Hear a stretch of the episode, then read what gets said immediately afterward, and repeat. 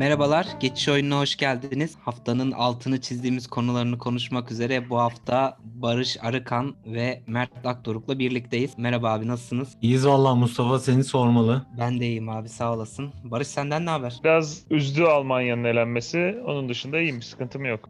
Ama beklediğim bir şeydi ya. Ben İtalya'dan ümitliyim daha çok. E tabi yani İtalya bayağı bir şu an izlediğimiz takımlar arasında farkını baya baya koyan takımlardan biri. Umudunun olması, umudunu sadece oraya kadar indirmiş olman güzel. İngiltere de 3-4 iyi. falan başladın. Şu Benim benim hep ay, zaten her Avrupa Şampiyonası'nda İtalya'yı ve Almanya'yı desteklerim. Dünya Kupası'nda Arjantin de katılır onların arasına. İtalya inşallah kazanır ama İngiltere'yi çok beğendim ya. İngiltere hiç göze hoş gelmiyor. Potansiyelinin çok daha kötü bir futbol ortaya koyuyor en azından biz izleyenler için. Ama doğru oynuyorlar ya. Yani hala gol yemediler. Bugün çok yaklaştılar gol yemeye ama gol de yemiyorlar. Yani İngiltere-İtalya finali güzel olur. Neyse konuşacağız geniş geniş. Zaten bugün itibariyle çeyrek final maçları da bitmiş oluyor. Hem öncesini bir de çeyrek finali konuşup bizi sonrasında da turnuvada neler bekliyor onları biraz konuşacağız, tartışacağız. İsterseniz başlayalım. Başlayalım. Sıcağı sıcağına bir İngiltere-Almanya maçı izledik. Onunla başlayalım dilerseniz. Barış biraz bahsetti ama açıkçası ben hiç beğenmiyorum İngiltere'yi. Başından beri bizi uyutan bir oyunları var. Hani ilk maç ben o zaman öğlen oynanmışlardı ilk maçlarını. Biraz sıcak, rehavet falan böyle bir şey olmuş olabilir diyordum ama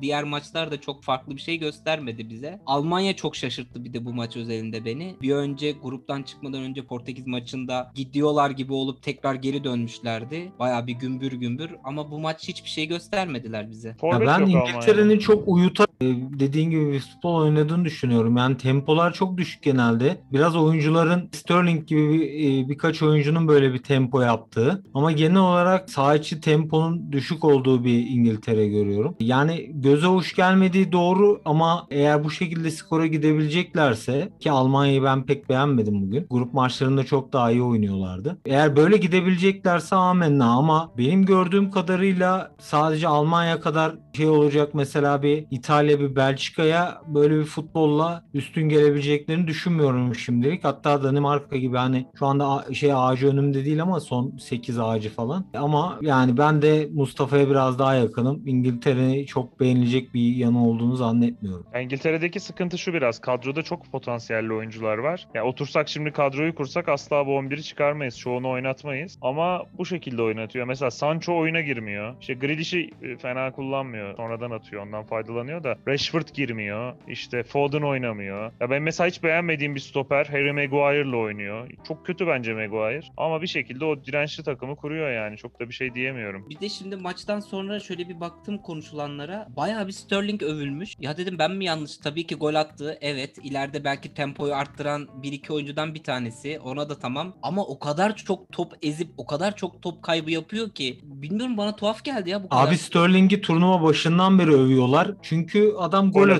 atıyor. abi bir şekilde. Yani O takım için de gol bence. atmak büyük mesele zaten. Gol atınca maçı kazanıyor. Gol yemiyor çünkü. Yani sırf gol attığı için övülmesi de bilmiyorum pozisyon hazırlama görevi olan en azından Harry Kane'in statik bir santroforu varken takımın ona pozisyon hazırlama görevi olan bir oyuncunun sadece gol atmasından dolayı övülüyor olması. Çünkü oyun içerisinde belki de daha farklı şeyler olabilecekken skor anlamında onun ezdiği toplar nedeniyle çok şey kaybediyor gibi geliyor bana sanki İngiltere. Yani bir şey diyemiyorum.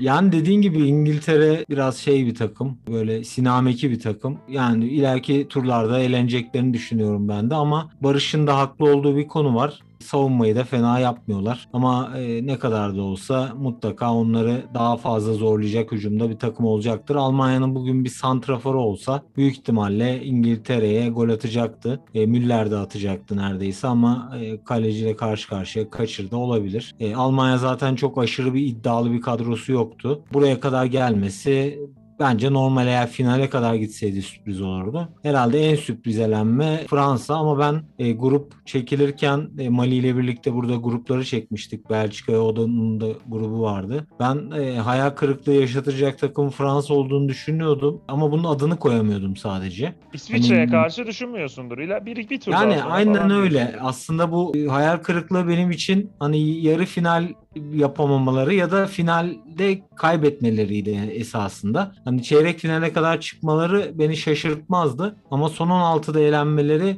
bayağı sürpriz oldu. Yani Döchamp'ın artık e, herhalde ne olduğu anlaşılmıştır. Aslında iyi bir insan olduğunu düşünüyorum bu arada ama adam bence çok, Çok iyi bir teknik ya, direktör değil yani. hoca. Bu kadar iyi bir takımı da hani daha kötü nasıl kullanılabilir bilmiyorum yani. Hani kötü oynadığından değil Fransa ama ya kadrosu aşırı potansiyelli yani. Hani istemediğin kadar alternatif var her pozisyonda. Hani kimi oynatsan olur. Belki de böyle takımı idare etmek de biraz zordur. Hani bu konuda da muhakkak e, hocaların hakkını vermek lazım. E, kolay değil bu tür işler. Bazen dar bir havuzla iş, iş yapmak daha kolay olabiliyor. Oyuncular daha fazla inanabiliyor. Bu tip Kadro takımları toplamak zor olabilir. Evet. Ya bir de şöyle bir şey var. Fransa'nın öyle bir kadrosu var ki getirdiği 23 dışında ikinci bir 23 çıkarsa o beğendiğimiz İsveç'ten Danimarka'dan daha iyi kadro yani. Çok daha iyi kadro. Ama ilginç yani. Mesela bu kadar iyi bir kadrosu var. Pavard'ı sağ bek oynatıyor falan yani. ilginç ilginç tercihler. Kunde'yi oynatıyor. Bir sağ bek koymuyor oraya. Ben de bu tur eğlenmesini beklemiyordum. Bir İsviçre çok bana bir şey vaat etmiyordu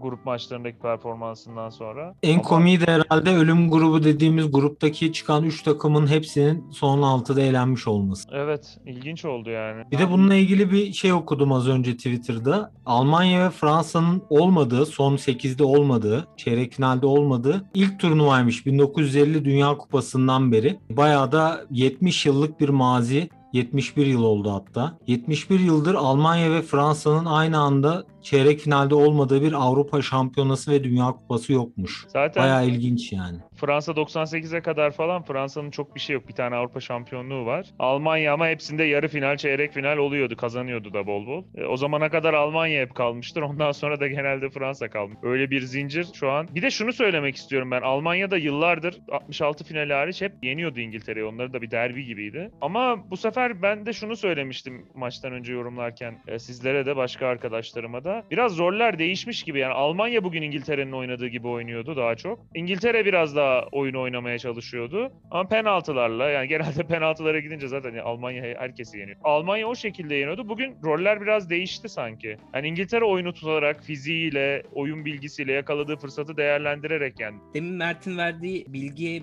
ek bir bilgi de ben vereyim. Hem de senin dediğini tamamlayayım Barış. Dünya Kupası'nı kazandıktan sonra büyük turnuvada oynadığı 13 maçın sadece 5'ini kazanabildi Almanya 90 dakikalar içinde. 6'sında da gol bile atamamış. Yani o zirveye ulaştıklarından sonra Dünya Kupası'nı kazandıktan sonra böyle bir kademeli bir şekilde bir düşüş yaşandı takımda. Ve dediğin gibi en son burada da hem oyunsal olarak da bunu çok net gördük artık. Büyük bir değişim var. Yani sahadaki dizilişten oyuncu kalitesine kadar yani bi- birebir baktığında çok iyi hepsi. Kariyerleri de zaten tartışılmaz. Ancak o Dünya Kupası'nı kazanan kadroyla bence acayip bir siklet farkı var gibi geliyor. Ya zaten aslında bunu e, en başta turnuva için konuştuğumuzda da e, söylemiştik. Yani top seviyeye ulaşan takımlar bir sonraki turnuvada mutlaka garip bir şekilde e, patlıyor. Hani bu sanırım biraz doymuşluğun biraz da senelerin getirdiği bir jenerasyon yıpranmasının etkisi olsa gerek. Belçika'nın da bu Avrupa Şampiyonası'ndaki son şansı olduğunu düşünüyordum ben de. Onu da söylemiştim grup çekerken. E, Belçika'da şu anda iyi gidiyor ama bu jenerasyonla eğer başarı elde etmek istiyorlarsa bu Avrupa Şampiyonası çok önemli onlar için. Bir atımlık kurşunları Dünya Kupası'na da kalır ama Avrupa Şampiyonası için son atımlık barutları kaldı. Bu turnuvada önleri, önleri de açıldı bir de. Yani Portekiz'i elediler,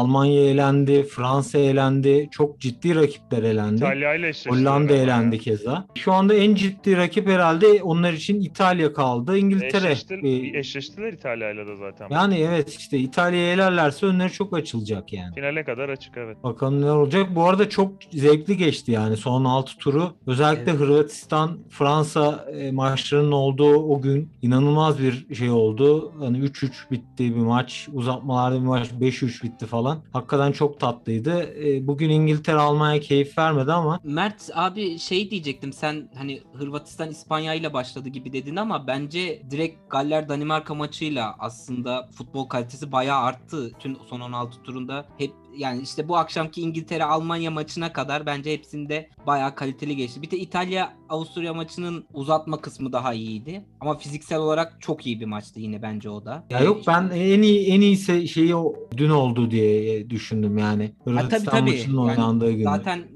o iki maçta e, çok gollü geçti. Tabii on- 14 gol atıldı toplamda. Yani acayip bir akşamdı ki Fransa İsviçre maçında maç bitti derken ki çok gel git oldu. İsviçre 2-0 öne geçme şansı varken birden 2-1 mağlup oldular. Sonra 3-1 oldu.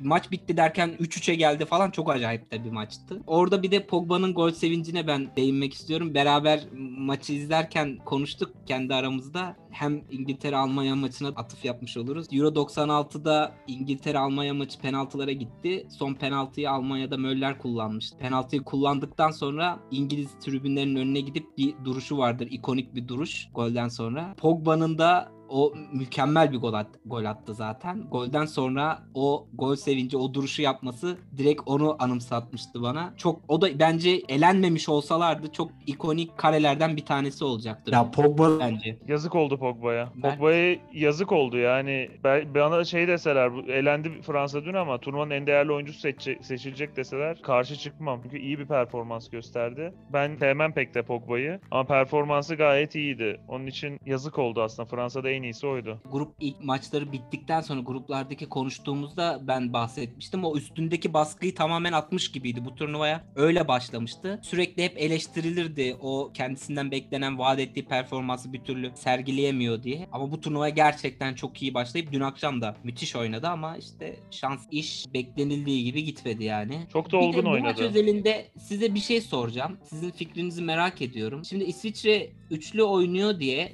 Fransa bu maça üçlü hazırlanıp öyle çıktı. Özellikle Döşama Pogba'nın da bu yönde bir isteği olduğu falan okumuştum maçtan önce. Üçlü çıkılması yönünde. Ama Fransa o işi çok beceremedi. Sonra 4-4-2'ye döndükten sonra aslında Fransa baya bir ritim yakaladı maçta ve zaten e, farkı da aç. Sizce üçlü oynanan, oynayan bir takıma karşı üçlü çıkmak bu bir mecburiyet mi artık? Aslında tam tersini yapmaya çalışıyorlar bazı hocalarda. Karşı takım 4 Tuhel biraz öyle yapıyor. Dörtlü çıkarsa üçlü çıkıyor, üçlü çıkarsa dörtlü çıkıyor falan öyle şeyler deneyebiliyorlar. Yani Fransa gibi bir takımın böyle bir şeye ihtiyacı yok bence. Çünkü dörtlüde merkezden o üçlüyü delecek fazlasıyla silaha sahip ki attıkları üçüncü golde de şey ikinci golde de görmüşsünüzdür. Tak tak tak deldiler geçtiler yani. Ee, Evet. Ama yani şu çıkan 11'deki şeyler de çok saçma ya. Oyuncular da saçma. Yani üçlüde de bu şekilde bir sa- oyuncularla oynanmaz. Yani kanada böyle gidecek gelecek o kanadı kullanacak oyuncularla olur ama Pavar hadi dörtlünün sağ beki olsun zorlayayım. Hadi üçlüde sağ stoper olsun da kesinlikle o kanadı kullanamaz. Evet bir Bir de, de bu Lenglet e, nedir da yani? Rabiot ile oynaması e, kanat bek olarak o da tuhaf. Ya bir de Löngle nedir ya ben anlamıyorum. Barcelona aldığında da Sevilla'da izlediğimde de Fransa'da da bu adam niye oynuyor ben anlamıyorum. Ne özelliği var? Yani ya biri bana anlatsın bunu ya. Gerçekten çok merak ediyorum. Bu kadar ya, stoper varken çok fena kafa vurdurdu ya Seferovic'e. ya stoper üstünden kafa vurdurmasını hani pozisyon öyle bir iki hata yapmasını geçtim. Ya Löngle hiçbir şey böyle tam yapan iyi bir stoper değil ki. Mesela Kimpembe çok sağlam bir stoper. Yani omzunu koyar alır. Gelen topa vurur. Giden topa vurur. Ağır değil. Yani özelliğini sayabiliyorum. Varan'ı sayabiliyorum ama Löngle'nin ne özelliği var gerçekten çok merak ediyorum ya. Valla Barcelonalılara sormak lazım. Onlar aldılar oynatıyorlardı yani. Bir de çok adam var orada yani. Oynarken mesela belki Varan'ı ortaya çekip sol stopere Lucas Hernandez'i çekebilir. Ama şey de yok yani öyle bir takım kurmuş ki kanat beki de çağırmamış, bek de çağırmamış bu kadar alternatif varken. İşte iki tane Mendi var mesela sol bek olarak çağırabileceği. İkisi birden sakat değildi bildiğim kadarıyla. Niye çağrılmıyorlar ben anlamıyorum yani. Ya bir de siz- yani yanlış bilmiyorsam Ferland Mendy de kötü bir sezonda geçirmedi yani. Barcelona'nın önünde birçok maç oynadı ya. Mesela şunu diyeceğim. Çok üst düzey oyuncular olduğu için söylemiyorum ama sistemin işlemesi için. Yedekte Dubois var mesela. Dubois'ı sağa koysa, sol beke Ferlan ya da Bernard Mendy'yi koysa mesela. Yani bundan daha iyi oynayacağına eminim. En azından mevkisi olan oyuncular. Almanya'ya da benzer bir eleştiri yapıyorum ben. Yani 26 kişilik bir kadro kuruyorsun. Tamam çok iyi bir santifor yok şu an şu jenerasyonda. Kabul ediyorum. Bir türlü olmadı o. Ama yani vasat bir santiforun kadroda olması çok önemli. Yani Macaristan maçında ihtiyaç oldu. Zaten sana kapanan takım da çok olacak. Yani 10 dakika oraya atacak. İkinci lig ya da birinci ligdeki alt sıralar ayarında bile bir santifor olsa çok şey değişebilirdi. Yani oradaki o inadını da anlamıyorum ben. Löw'ün ki seneye Flick mutlaka oraya bir çözüm bulacaktır. Yani Flick muhtemelen Bayern Münih gibi oynatacaktır o takımı. Benzer e, Bayern Münih'teki yabancı oyuncuların yerine işte diğerlerini yerleştirip ki var er, fazla fazla alternatif var Ermin. Santrfor hariç. O takımı bir şekilde oynatacak. Seneye Dünya Kupası'nda Almanya'dan mesela bu turnuva e, Flick'le iyi olacaklarını düşünüyorum. Fransa'nın da bakalım hocası kim olacak? Zidane boş. Zidane uygun olur bence ama kulüp çalıştırmak isteyebilir ya. Zidane'ı da kesmeyebilir evet. Ya şey olabilir, şöyle bir şey yapabilir ama Zidane'ın yerine koyuyorum kendime. Şimdi Real Madrid'den de ayrıldı yorucu bir dönemin ardından. Şu an mesela Fransa'yı alıp Dünya Kupası sonuna kadar çalıştırması iyi olabilir. Zaten seneye kupada. Dünya Kupası'ndan sonra ayrılabilir mesela. Mantıklı. Ben bir de şeye değineceğim. Bir de İsviçre'yi izledik dün. Ne bileyim Çekya'yı gördük, Avusturya'yı gördük. Bu takımları izledikten sonra o kadar net Türkiye adına tekrar o kadar çok üzüldüm ki. Yani şu an taktiksel olarak bir takımın tabii ki futbolcu kalitesi oynadığı rakipten daha geride olabilir kağıt üstünde. Ancak taktiksel olarak o kadar iyi seviyedeler ki futbolcular ve teknik adamlar. O sahada fiziki mücadele zaten fizik olarak artık futbolcular çok farklı seviyelere geldiler. Kağıt üstündeki isim çok fark etmiyor. Başa baş mücadele etmeye çalışıyorlar yani o taktiksel ve fiziksel mücadeleleriyle birlikte. Ya şu, Ben şu, şunu o demek konuda o kadar yetersiz ve geride olduğumuzu tekrar gördüm. Daha doğrusu öyle ifade edeyim. Biz orada o kadar yetersiz ve iyi durumda değiliz ki fizik olarak iyi olsak bile sahada hiçbir şey gösteremedik. Hiçbir şey yapamadık. Ya şunu bence şu, şunu kastettiğini düşünüyorum. Ben mesela diğer takımları izlerken turnuvadaki 23 takımı hep de Makedonya'yı örnek veriyoruz. En zayıf takım olduğu için. Her birini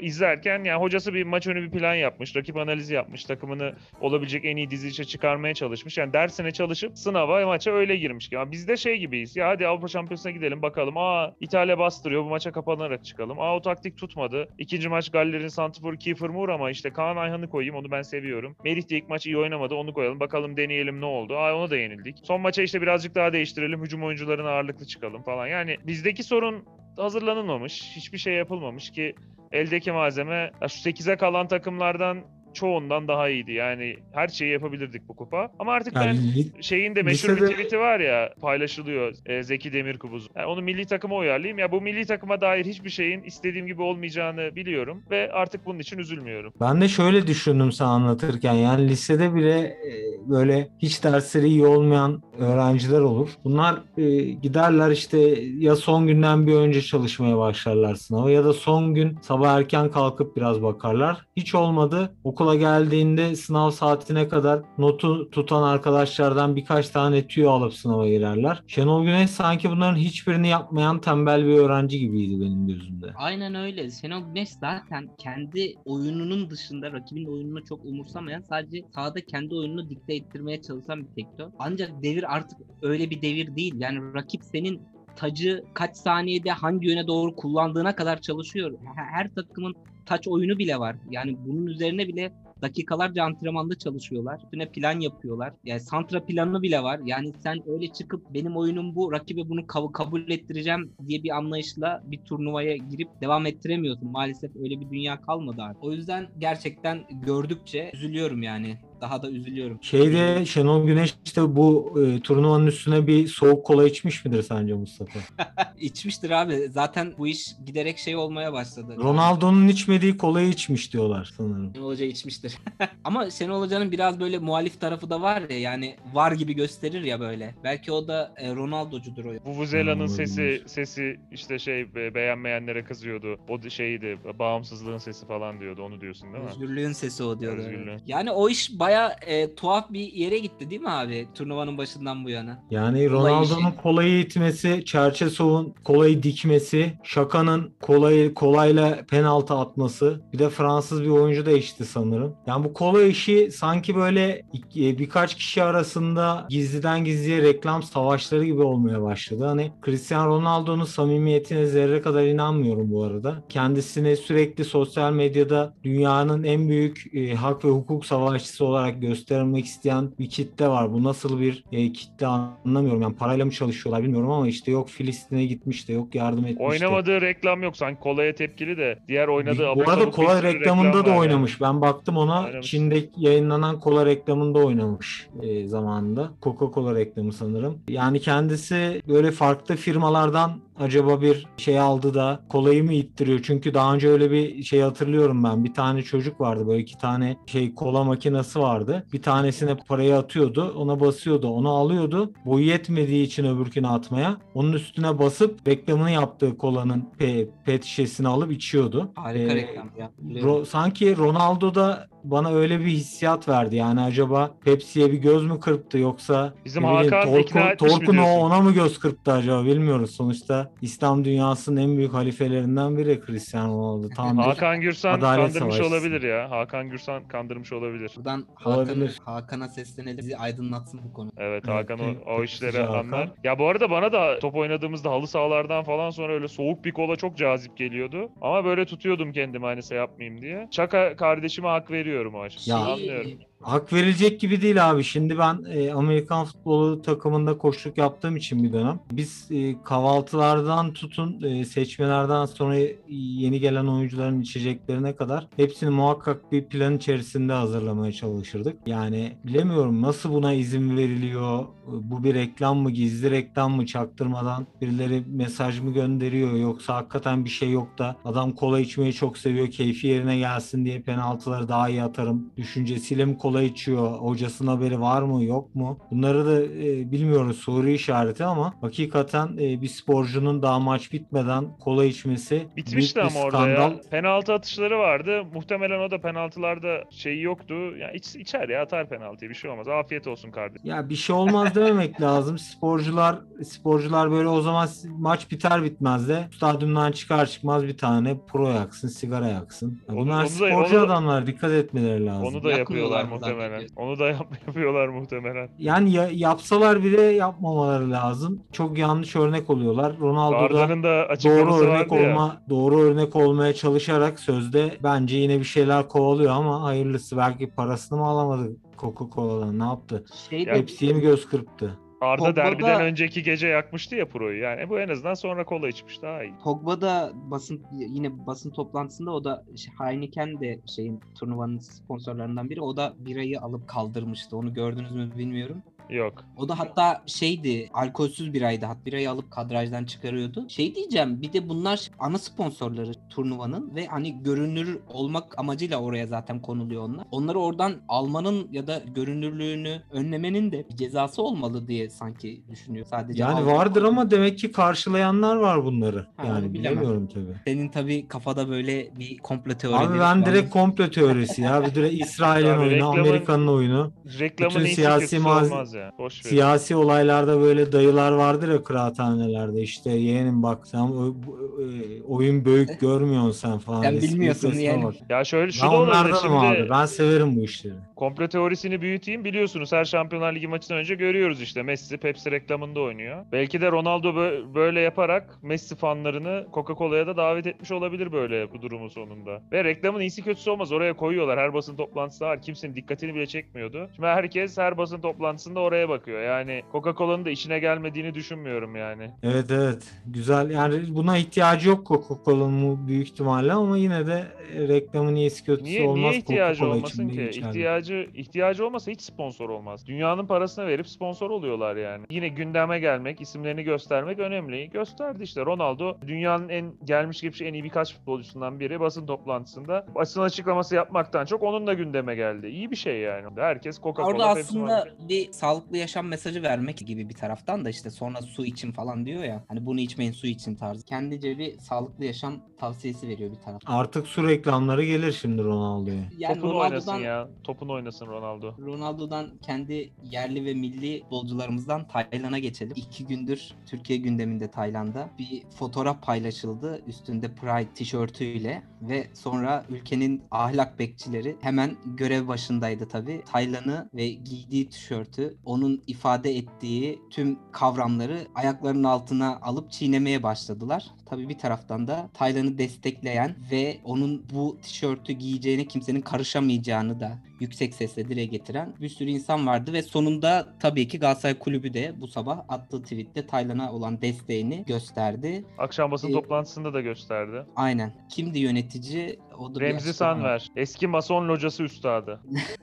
yani ilk önce sözü size bırakacağım tabii. Yani ülke maalesef her konuda bir çöplüğe dönüştüğü için bir şekilde burada Taylan'ın giydiği bir tişört üzerinden bile çok acayip ve iğrenç şeyler konuşuldu. Bugün bir taraftan da bir mahkeme kararı, iki tane çocuk istismarı olayı vardı ve zanlıların sus yargılanmasına karar verilip serbest bırakılmaları. Çok acayip işler oluyor ve biz maalesef adaleti ve aslında e, normal yaşamı sosyal medya üzerinden savunmaya çalışıyoruz taraftan da. Tuhaf tuhaf işler oluyor. Ya benim çok söyleyeceğim bir şey yok. Yani Taylan'ın yaptığı son derece normal. Avrupa'daki bütün meslektaşlarının yaptığı bir şey ki onlar kadar göz önünde de değil. Bir arkadaşının paylaşımında çıktı ortaya. İnsanların cinsiyetlerinden dolayı, cinsel yönelimlerinden dolayı toplumdan dışlanmaması için ortaya çıkmış bir şey. Dünyanın her yerinde kutlanıyor. Bu farkındalık için yapılan bir şey. Futbol kulüpleri de artık bu işin içindeler. İşte bugün İngiltere-Almanya maçında da gördük. Yani artık 21. yüzyılda bunların konuşulması çok saçma. Bizde maalesef tatsız şeyler oluyor. E, Bir futbolcunun da bunu şey yapması yani bizde hemen şeye çekiyorlar. E, Bir de Galatasaraylı olduğu için yapılıyor falan deniyor. Bununla alakası olduğunu da düşünmüyor yani. Burada herkes bir tarafın parçası olmaya çalışırken bulunduğu durumdan dolayı. Yani 21. yüzyılda hala bunların tartışılması, hala bunların kötü örnek oluyor gibi falan içi boş, bilmeden yapılan yorumlarla linç edilmeye çalışılması. Ha ne olur? Bunu yapanlar rezil olurlar. Taylan insanların gözünde değerine değer kattı. Galatasaray kulübü de, diğer kulüpler de, diğer kulüplerin taraftarları da düzgün bir duruş gösterdi bu konuda. Ama maalesef toplumumuz iyi bir noktaya gitmiyor. Yani 4-5 sene önce bu yürüyüşler kutlanıyordu. Böyle paylaşımlar yapılıyordu. Hiçbir şey olmuyor. E, Maalesef ondan iyi bir noktada değil söyleyebilirim. Valla Taylan, Taylan bunu bilerek mi giydi, bilmeden mi giydi bilmiyorum ama tahminimce bilmeden giymemiştir. Zannetmiyorum Ee, ben de. Dolayısıyla ben de Taylan'ı e, cesaretinden dolayı tebrik ediyorum. Çünkü insanlar kendi gibi düşünmeyen insanların ve bu kadar ünlüyken e, linçlenebileceğini bile bile bu işlere girişmesi bence takdire şayan. Bunu sadece LGBT bireyler için söylemiyorum. Görüşü her ne olursa olsun çok aykırı, çok uçlarda olmadıkça, yani uçlardan kastım da terörizme ya da işte siyasal İslamcılığın dibine vurarak falan e, bir din sömürüsü altında ya da ne bileyim farklı cinsel şeyler kendine göre hani ol- olmayacak gibi mesela işte pedobir falan öyle şeyler var ya işte yani. E, onları e, taşımadığı sürece e, ben bu tip insanların görüşlerini açıklaması konusunda çok destekleyiciyim. Çünkü bizim insanımız tamam bazı insanlar sevmez, bazıları kabul eder. Benim derdim ne giydiği ya da neyi temsil ettiği de değil. İnsanlar buna karşı olabilir. Ben bunun da kötü bir durum olduğunu zannetmiyorum. E, karşı olunması da bence en az desteklenmesi kadar normal bir durum. Ama önemli olan burada e, karşıdakinin fikirlerine saygı duymak. Ben Taylan'ı bu kadar tepki alacağını bile bile bunu açıkladığı için yani açıkladığı için derken giydiği için kendisi illaki LGBT birey olmayabilir. Sonuçta insan bir şeye destek verirken haklı ya da haksız olduğuna bakar. Normal heteroseksüel bir insan da bir gay'e destek verebilir, bir lezbiyene destek verebilir. Tam tersi de olabilir. Dolayısıyla e, ben Taylan'ı tebrik ediyorum. Hem cesaretinden dolayı Galatasaray'ı da biraz daha fazla desteklemesini beklerdim ama muhtemelen önce bir istişare ettiler yönetim içerisinde ya ne yapsak, ne etsek, nasıl bir tepki versek. Bundan sonra bir e, Taylan fotoğrafıyla güne açtılar. E tabii ki bi- bi- bizler gibi e, daha açık düşünen insanlar şey bekliyoruz işte. Taylan şöyledir, böyledir. Biz de son Bir sonuna gökkuşağı paylaşımı bek. Gökkuşağı paylaşımı falan.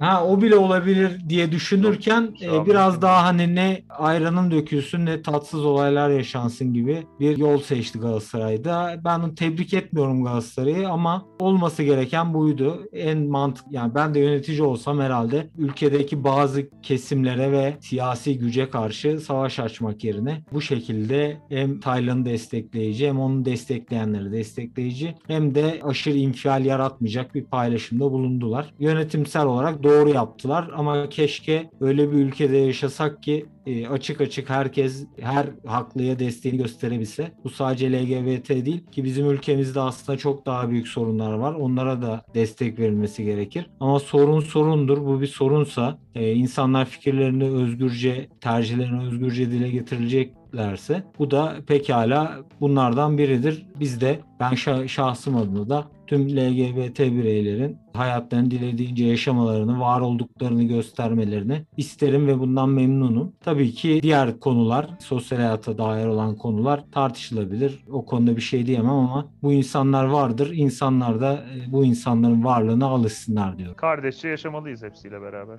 Bu kadar. Onur. Haftası LGBT bireylerinin onurlu bir yaşam mücadelesi verdiklerini ve bu mücadeleyi kutladıkları bir hafta ve bunu bütün dünyaya haykırdıkları bir hafta ve bütün dünyada aslında çeşitli etkinliklerle yapıla gelen bir hafta. Taylan'ın da bu haftaya en azından bir tişört giyerek verdiği desteği biz dediği gibi bir arkadaşının paylaşımıyla gördük. Aslında bu işin tekrar tartışılması ve konuşulmasına vesile olduğu için Taylan'a da teşekkür ediyoruz bir taraftan. Ee, dediğin gibi LGBT bireyler vardır ve her zaman olacaklar. Hep birlikte yaşayacağız. Bu zamana kadar nasıl yaşadıysak mutlu bir şekilde yaşayacağız bundan sonra da. Arkadaşlar ağzınıza sağlık. Bu haftayı da toparlayıp kapatacağız. Var mı eklemek istediğiniz? Teşekkür ederiz. Senin de ağzına sağlık. Benim buraya kadar dinleyenlerden bir ricam var. YouTuber'lar özellikle hep böyle söylerler. Kanala abone olmayı, paylaşmayı, beğenmeyi unutmayın. Bu söz çok böyle sıkıcı gelir bana. Bunu da hiç söylemeyi istemem. Ama bizler bir emek veriyoruz buna. Herkes çalışıyor.